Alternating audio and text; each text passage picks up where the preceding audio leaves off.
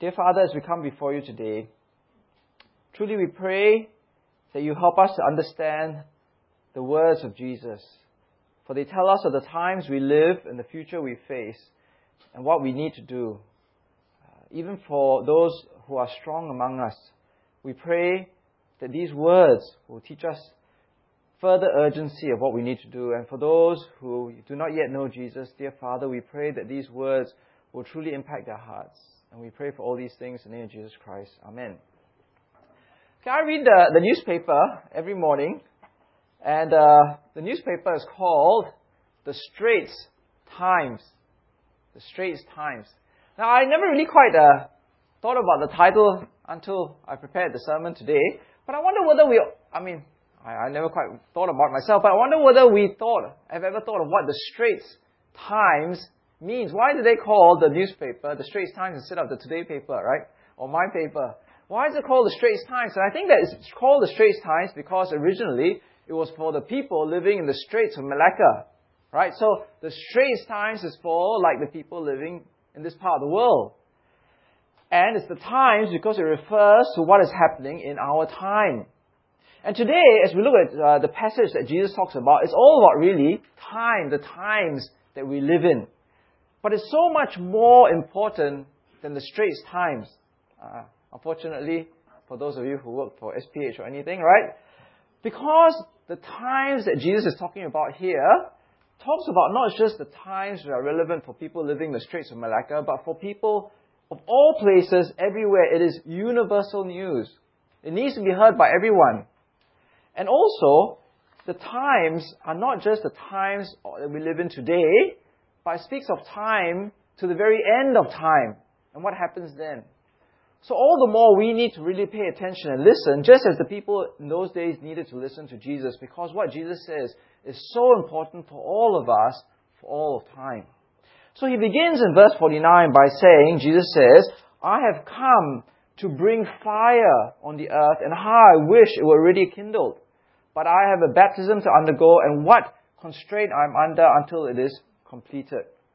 Now, in this very first sentence, Jesus says a very shocking thing. He says, "I have come to bring fire on the earth, and how I wish it were already kindled." Now, the word fire here doesn't mean that Jesus has come to bring a barbecue fire or a campfire, because the fire within the book of Luke, within the context of the Bible, always speaks of judgment. Always speaks of judgment.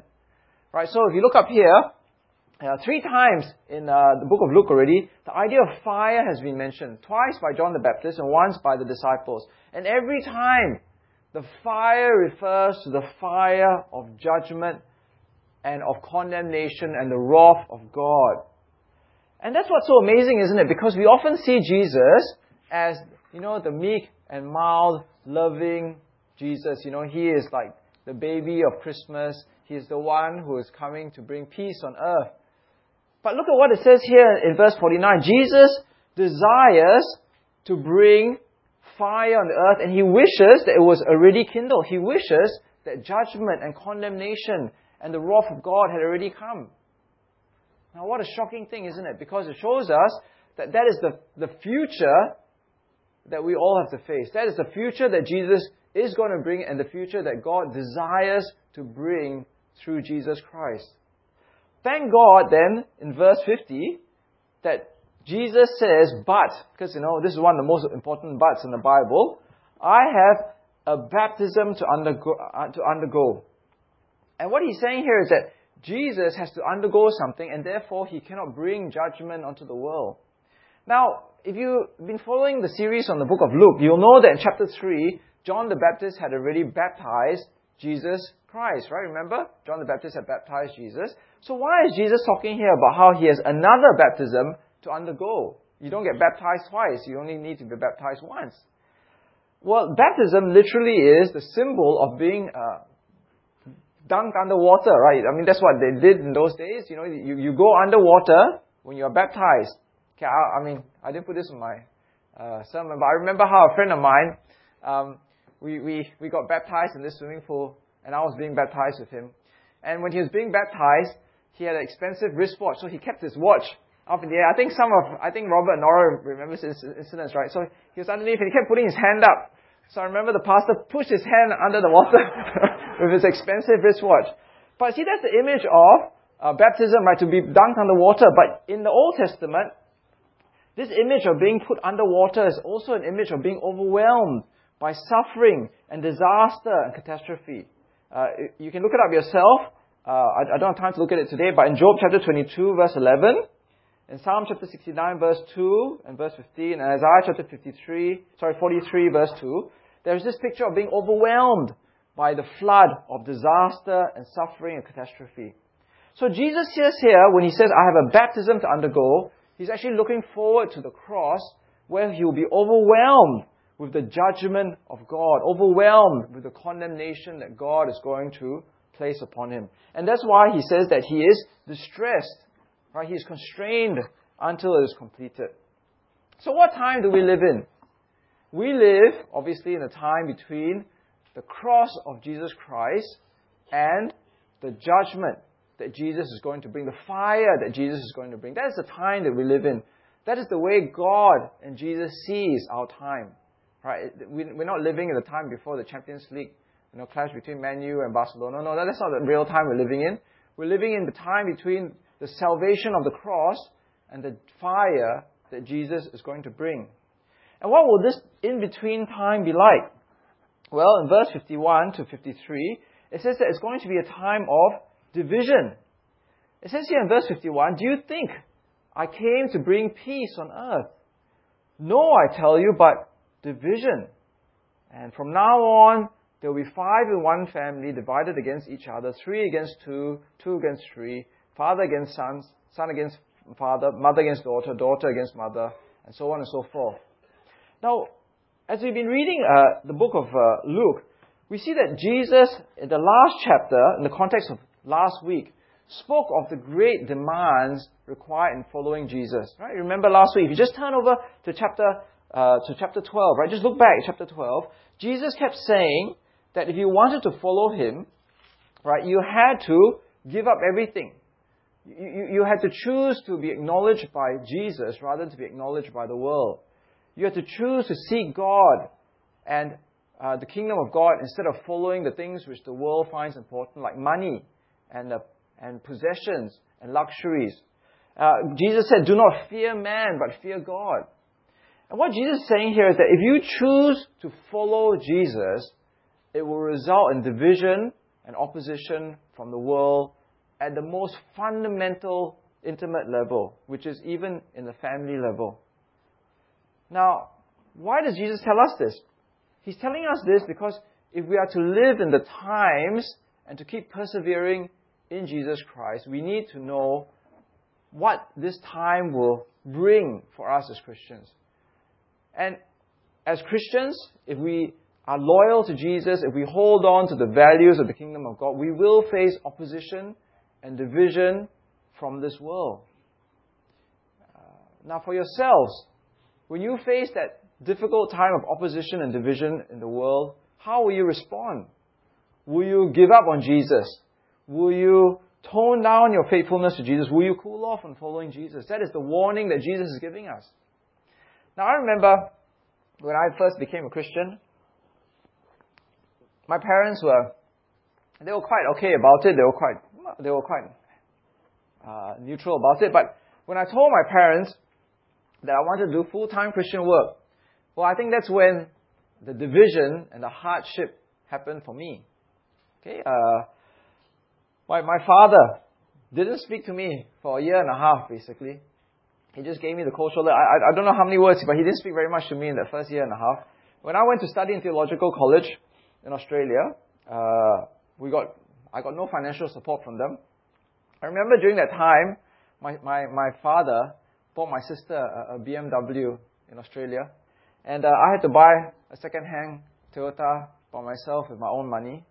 And when I was in my rented flat, my theological college friends helped me to set it up. But my father didn't even come to visit me. Now, obviously, that's not what I wish for all of you, right? But what I'm saying is that is the reality of Christian life. If you take a stand for Jesus and you make difficult decisions based on your loyalty to Jesus, it might actually come up to division and opposition from the closest relationships in your life. But even so, Jesus says that you must keep persevering in Him, because those are the times that we live in. If you know the fire of judgment is coming, you know that Jesus has died on the cross, well, you need to keep holding on to Jesus. Now, it keeps going on by saying in verse 54, Jesus then addresses the crowd. And he sort of says this strange thing. He says to the crowd, when you see a cloud rising in the west, immediately you say it's going to rain, and it does. When the south wind blows, you say it's going to be hot, and it is. Now, obviously, we are not familiar with what was happening there because we live in Singapore, and north, south, east, west is all the same. But in those days, if you lived in Israel, if you saw a cloud in the west, that means that you saw the cloud building up over the sea. And you know that if the cloud comes over the land, it would rain because it was bringing moisture from the ocean to the land. So you can interpret the weather. If you could feel the wind coming up from from the south, you know that that's where the desert is. Okay? That's where the desert is. And you know that it's going to be hot. And it is. So you know how to interpret the weather. So Jesus says, look, if you can interpret the weather and you're so good at it because you get 2 out of 2 right, then why can't you interpret the times you live in? Because the times is more important than the weather. And Jesus challenges them. And He gives them quite a complex parable. He says, why don't you judge for yourselves what is right? And basically what He's saying is, make the right call, right? Just tell me what you think is the right thing to do in this situation. As you are going with your adversary to the magistrate, try hard to be reconciled on the way, or your adversary may drag you off to the judge, and the judge turn you over to the officer, and the officer throw you into prison. I tell you, you will not get out until you have paid your last penny. So Jesus gives this illustration about how you owe money to somebody, your adversary. Okay, it's probably a monetary debt that is being mentioned here, because in verse 59 it says, you will not get out until you paid your last penny. So you owe money to somebody, okay? And that somebody, that your adversary, has taken you from your house and is bringing you to court. Now, when you go to court, you know that you have no money, so you are unable to pay your debt. What will happen to you? You will end up in prison for a very long time, probably forever, until you pay that debt, but you have no money, and you have no friends to help you pay for it. So Jesus is saying to the crowd, what is the right call? What is the right thing to do? The right thing to do is to be reconciled with your adversary as you are walking from your house to the court. And what Jesus is saying here is that this is the time that we live in. It is a short time where we can reconcile with our adversary. It is a short journey from our house to the courthouse. And this is the time where we need to reconcile with God. Now, what is happening here is, He's saying, if you look at this parable and think about it carefully, we are the ones who have the debt.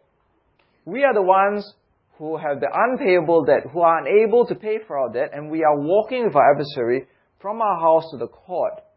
It's not very far. It's not a very long distance. It's a very short time to reconcile. And if that is the time, then what is the right thing to do? We need to reconcile with God now before we get put in prison, the prison of hell, the punishment of hell, forever and ever. And the only way to reconcile with God is to follow Jesus. See, that's what the parable is all about. He's saying to the crowd, He's saying to us, we are like this person. We owe God a great debt. And the time of judgment is coming. We are being brought to court. So in this short time before we are brought to court, take the opportunity to be reconciled with God. The only way to do that is to accept Jesus Christ. Now, if you think about it, the window of opportunity to be reconciled with God is a very, very small one. He uses its illustration, and if you think about it, the town is not very big.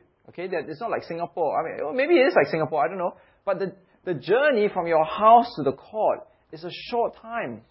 Right? You've left it very late to reconcile with your adversary. And Jesus is saying to the crowd, this is the time that you live in. the very, very small opportunity you have to be reconciled by God before you are brought before the judge and sent to hell forever and ever. So therefore, what is the right thing to do? What is the right call? Be reconciled with God now. Follow Jesus. Choose to follow Jesus and have your debt reconciled before it is too late. Now, I know for some of you who are sitting here, you're not really reconciled to God yet. I think you come to church, you know the Bible, you know who you are. The time to be reconciled with God is now. The time is short. Seize the opportunity urgently.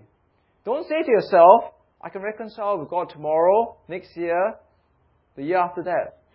Because this is the warning of Jesus, isn't it? Jesus is saying, this is the time that you live in. You're being brought to court. Prison is just over there. You need to be reconciled today. Jesus then goes on, and he's asked an interesting question, right? In chapter 13, verse 1. Now, at this very present time when Jesus is telling the crowd about this parable, there were some present at the time who told Jesus about the Galileans whose blood Pilate had mixed with their sacrifices. And Jesus answered, do you think that these Galileans were worse sinners than all the other Galileans because they suffered this way? I tell you, no. Unless you repent, you too will all perish, or those 18 who died when the Tower of Siloam fell on them. Do you think they were more guilty than all the others living in Jerusalem? I tell you, no. Unless you repent, you too will all perish. Now, what was the news of the day? What was the news in the Jerusalem Times of that day? Well, there were the two, hot topics of the day, right? The lead stories on the first page. And one was of a story of where there were innocent civilians who were making their way up to the temple to worship God, sacrifice to God, and somehow they got caught up in some riot or some rebellion, and the civilian police or the army police came and put these people to death. Okay, they got caught up. We don't know what happened exactly, but we do know that these people died as they went on their way to worship God. Another story was of a construction accident where this tower, for whatever reason, fell down and killed 18 people. And the popular understanding of the day would be, why did these things happen? Why did these innocent people die on the way to church on a Sunday morning? And why did these people die when the tower fell on them, when they were having a picnic? And the popular understanding of the day probably was, as if you read the feedback section of the newspaper or the editorial or the letters on the internet or whatever, was that these people must have been sinful, especially sinful, and that was why God was punishing them. But look at what Jesus says. Look at what Jesus interprets this event as. He says, do you think that these Galileans were worse sinners than all the other Galileans because they suffered in this way? Well, the crowd would probably think, yes. Or in verse 4, or those 18 who died when the Tower of Siloam fell on them, do you think that they were more guilty than all the others living in Jerusalem? And again, the crowd would have probably thought, yes. They were probably more guilty. But look at what Jesus says. He says in verse 3, I tell you, no, they were not more guilty. But unless you repent, you too will all perish. On verse 5, I tell you, no, unless you repent, you too will all perish. See, the problem of the crowd in that day is the problem that we have today.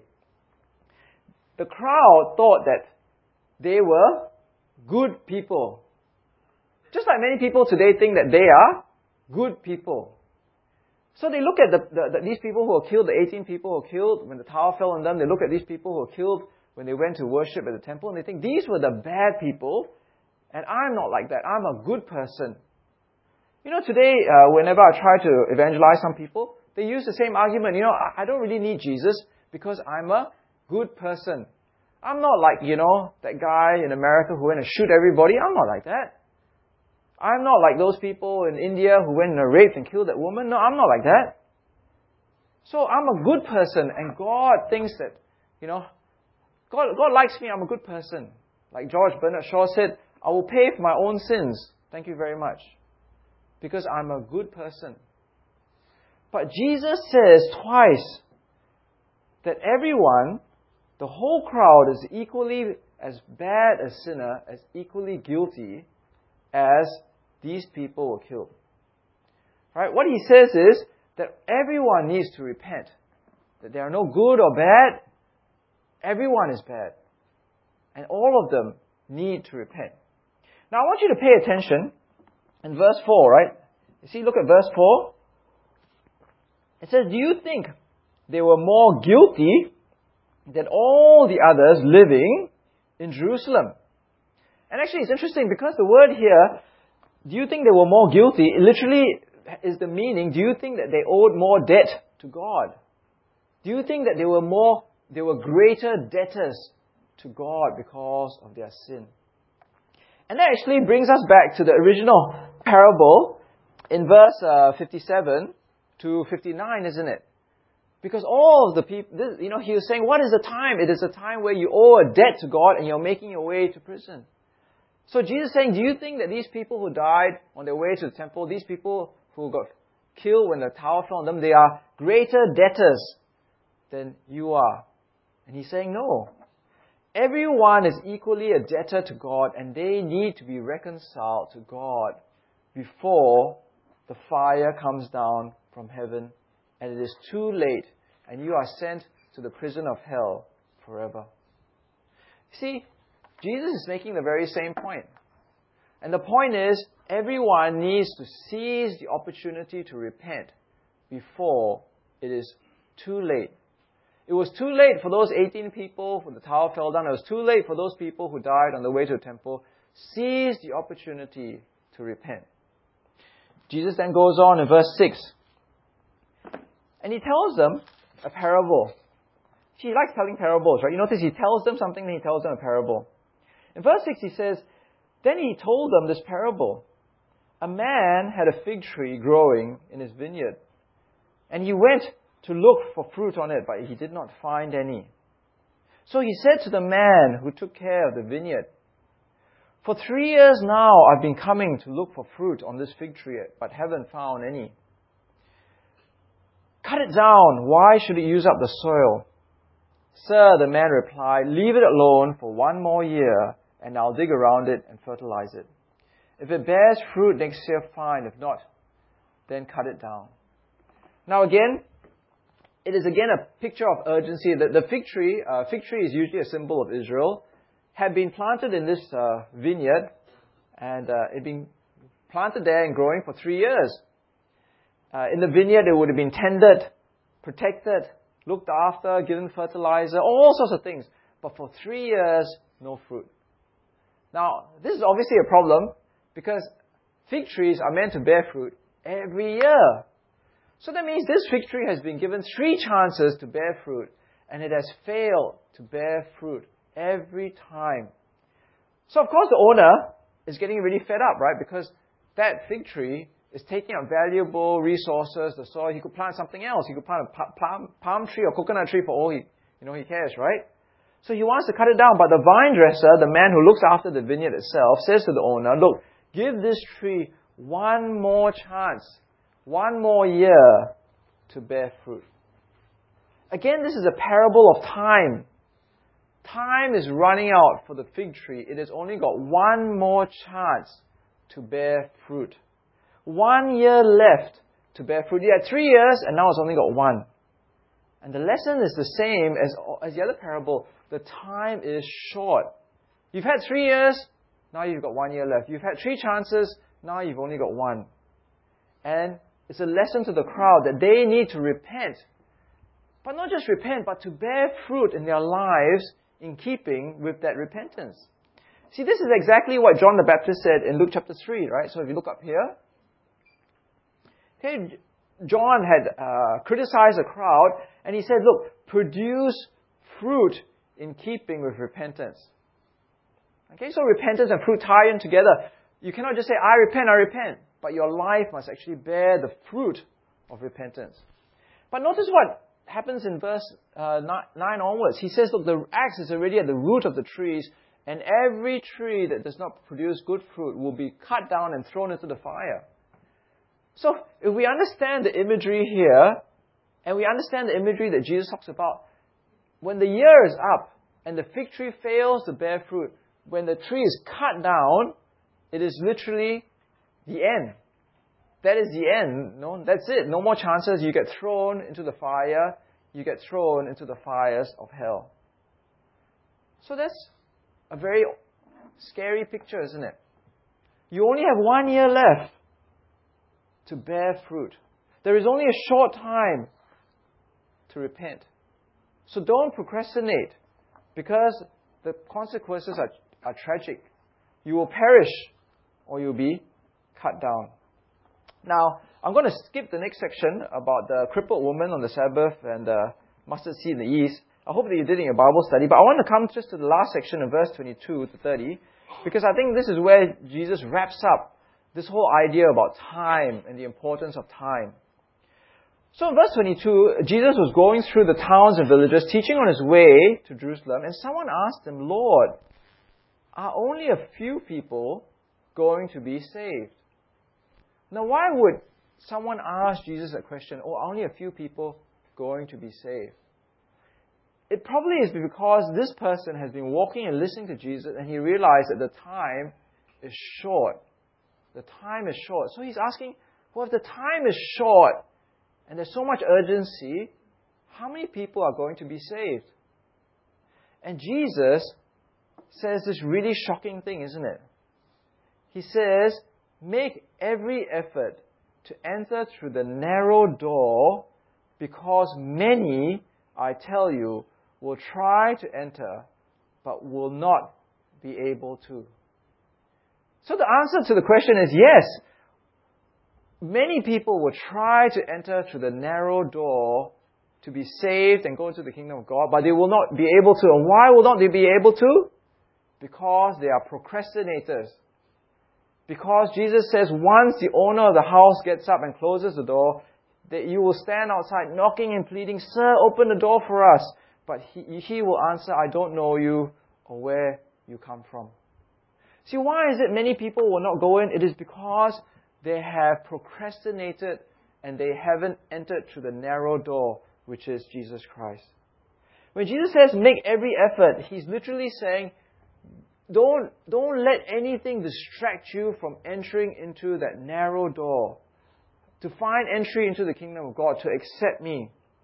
He's not saying, oh, try to impress God, or, try to do good works. No, he's saying, you must make every effort to enter and believe in me, to follow me.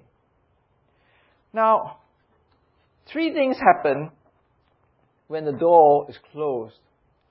And we see three attempts by the people outside the door to try to get into the door. And it's really sad and it's really pathetic, right? Because the first thing they do is they knock and they plead at the door. Sir, open the door for us. But Jesus answers, I don't know you or where you come from. See, the important thing is not to say that I know Jesus, or I know of Jesus, but it's whether Jesus knows you. See, that's the most important thing. It is not that, I know of Jesus, I've read the Bible, I know Jesus. The thing is, does Jesus know you?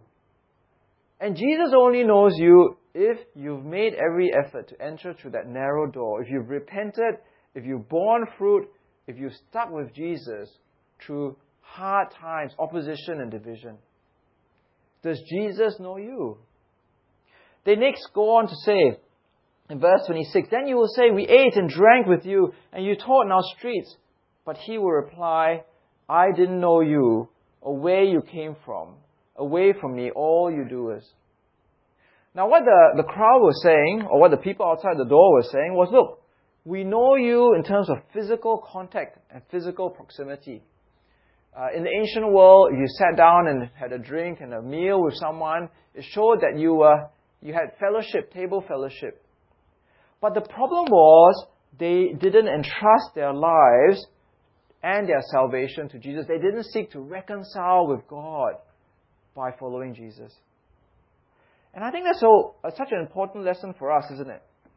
Because, especially not so much for this service, but, you know, if you're a young person, just because your parents are Christian doesn't mean that, you know, you will be saved. Just because you have Christian friends doesn't mean that you'll be saved. Just because you come to church and listen to sermon doesn't mean that you'll be saved. You need a personal faith in Jesus. You need to make every effort to enter through that narrow door. You need to make the effort to repent and to bear fruit. Now, I want you to come back to the parable in chapter 12, verse 58 to 59. Can you please do that? Just look at your Bibles. If you go back to chapter 12, verse 58 to 59, and there's this really interesting thing that happens here. Well, it's interesting to me anyway. I hope it's interesting to you. If you look at 58 to 59, you can't see it in the English, but the you there is they're all singular. As you go, you as an individual person, Andrew, right? You know, Robert, Seng-Yun, Koi. It says you, not you as a group of people, as the crowd. As you as an individual are going with your adversary to the magistrate. Try hard to be reconciled in a way, or your adversary may drag you, singular, off to the judge, and the judge throw you, singular, over to the prison officer, and the officer throw you, singular, into the prison. I tell you, again singular, you will not get out until you have paid the last penny. See, each of us individually will have to stand before God on the last day and account for the actions in our life. We cannot say, well, you know, my wife was a Christian, my father was a Christian, my Bible study groups, they were all Christian, my best friend was a Christian. I heard of Jesus. I listened to Jesus. I know about Jesus. I sat in Bible study groups. At the end of the day, we, all of us as individuals, stand before God. And God says that it is not a physical proximity, it is not a spatial proximity that counts. Each of us individually must put our faith in Jesus, follow Jesus in hard times, bear fruit in repentance before Him. That is what it means to make every effort to enter through the narrow door. And this is what else Jesus says when He rebukes them. He says, look, away from me, all you evildoers. See, some people say to me, oh, you know, I'm a good person, but I don't want to follow Jesus. I'm a good person, but I don't believe in Jesus. Well, in Jesus' eyes, you can do all the good you want, but if you do not recognize the Savior and God who comes from heaven, you are still an evildoer. In the final response, in verse 28, Jesus says, there will be weeping there and gnashing of teeth when you see Abraham, Isaac, and Jacob, and all the prophets in the kingdom of God, but you yourselves thrown out. People will come from east and west, north and south, and will take their places at the feast in the kingdom of God. Indeed, there are those who are last who will be first, and first who will be last. Now in verse 28, gnashing and weeping of teeth will be the final result of those who cannot enter into the kingdom of God. Now, I want you to think of the saddest day of your life to date. Okay, I know it's a difficult thing to do, but think of the saddest day of your life to date. I know some of you have a very blessed life and you don't really have many sad days, but just think of the saddest day that you have, and I want you to multiply it by, 1,000, 10,000, because that's what Jesus is talking about here. Weeping and gnashing of teeth is the words which are used to describe indescribable loss. You know, it's the pain, the deep anguish which comes when you realize that you've lost something really, really valuable.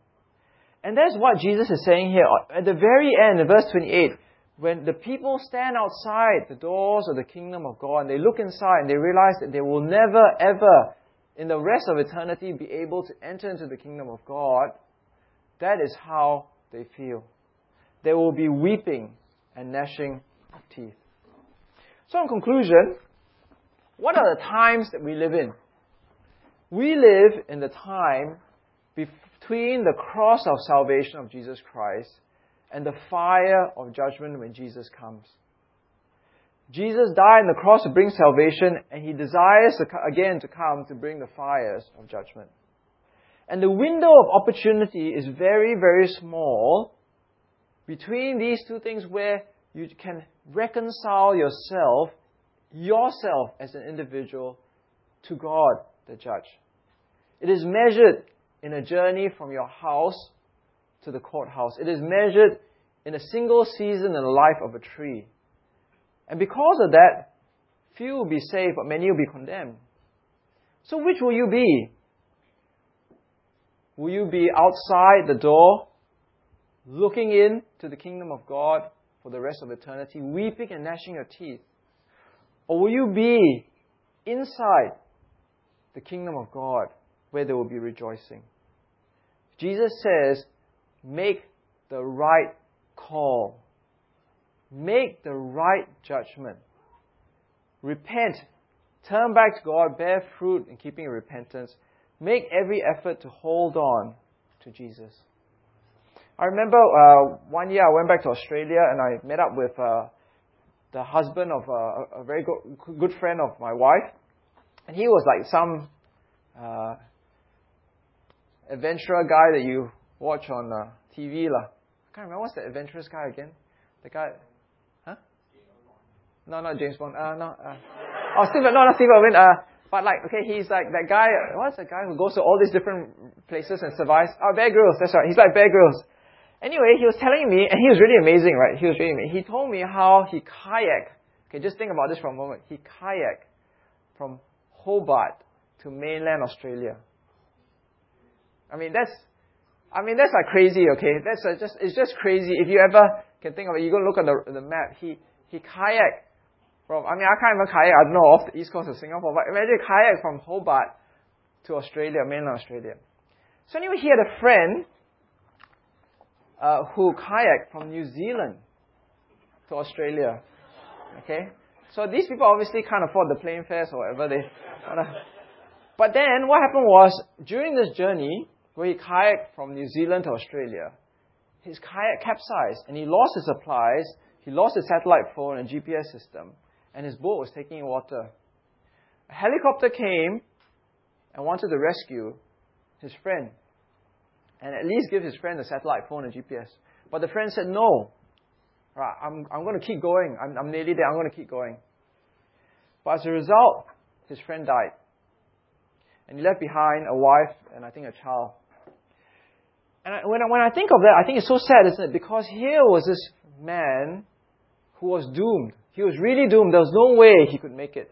Boat, taking water, no supplies, satellite phone gone, no GPS, right? And he had a small, tiny window of opportunity to get rescued. The helicopter was there, right? That was the opportunity. That was the time to be saved. But he just kept going, and he never made it. And I think that that's exactly the same as what Jesus is saying, is that what are the times that we live in? We have this tiny sliver of opportunity to be reconciled with God. We have this opportunity where we cannot save ourselves, we cannot reconcile ourselves, but Jesus has come to save us. And Jesus is saying, look, these are the times that we live in. Make the right judgment. Make the right call. Repent. Bear fruit. Hold on to Jesus, even through difficult times. So what call will you make for yourself? Because each of us have to stand before God individually at the last day. Well, I hope for each and every one of us that we have made the right call. That we will repent, that we will continually repent, we will continually bear fruit. We will always hold on to Jesus even in difficult times. And on that very last day, none of us will be outside that door, knocking away and weeping and gnashing our teeth, trying to get in. Because that will be a time where the opportunity was lost. It was too late. And you cannot enter anymore. Let's go to God in prayer. Dear Father, as we come before you today,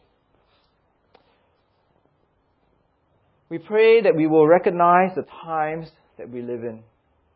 That we will hear and heed the warning that Jesus gives in so many different ways to so many different people. That the time is short. That the need is urgent. That we are in desperate need to be saved. We need to be reconciled with you now. We pray for each and every person here individually, that indeed they have repented and turned back to you, that they are bearing fruit in light of this repentance, and that they will continue to hold on to your Son Jesus, even through difficulty and division. We pray that we will all enter into the kingdom of God, that we have all made every effort to enter through that narrow door, and that none of us will be outside your kingdom on that last day, when Jesus comes again with the fires of judgment. And we pray for all these things in the name of Jesus Christ. Amen.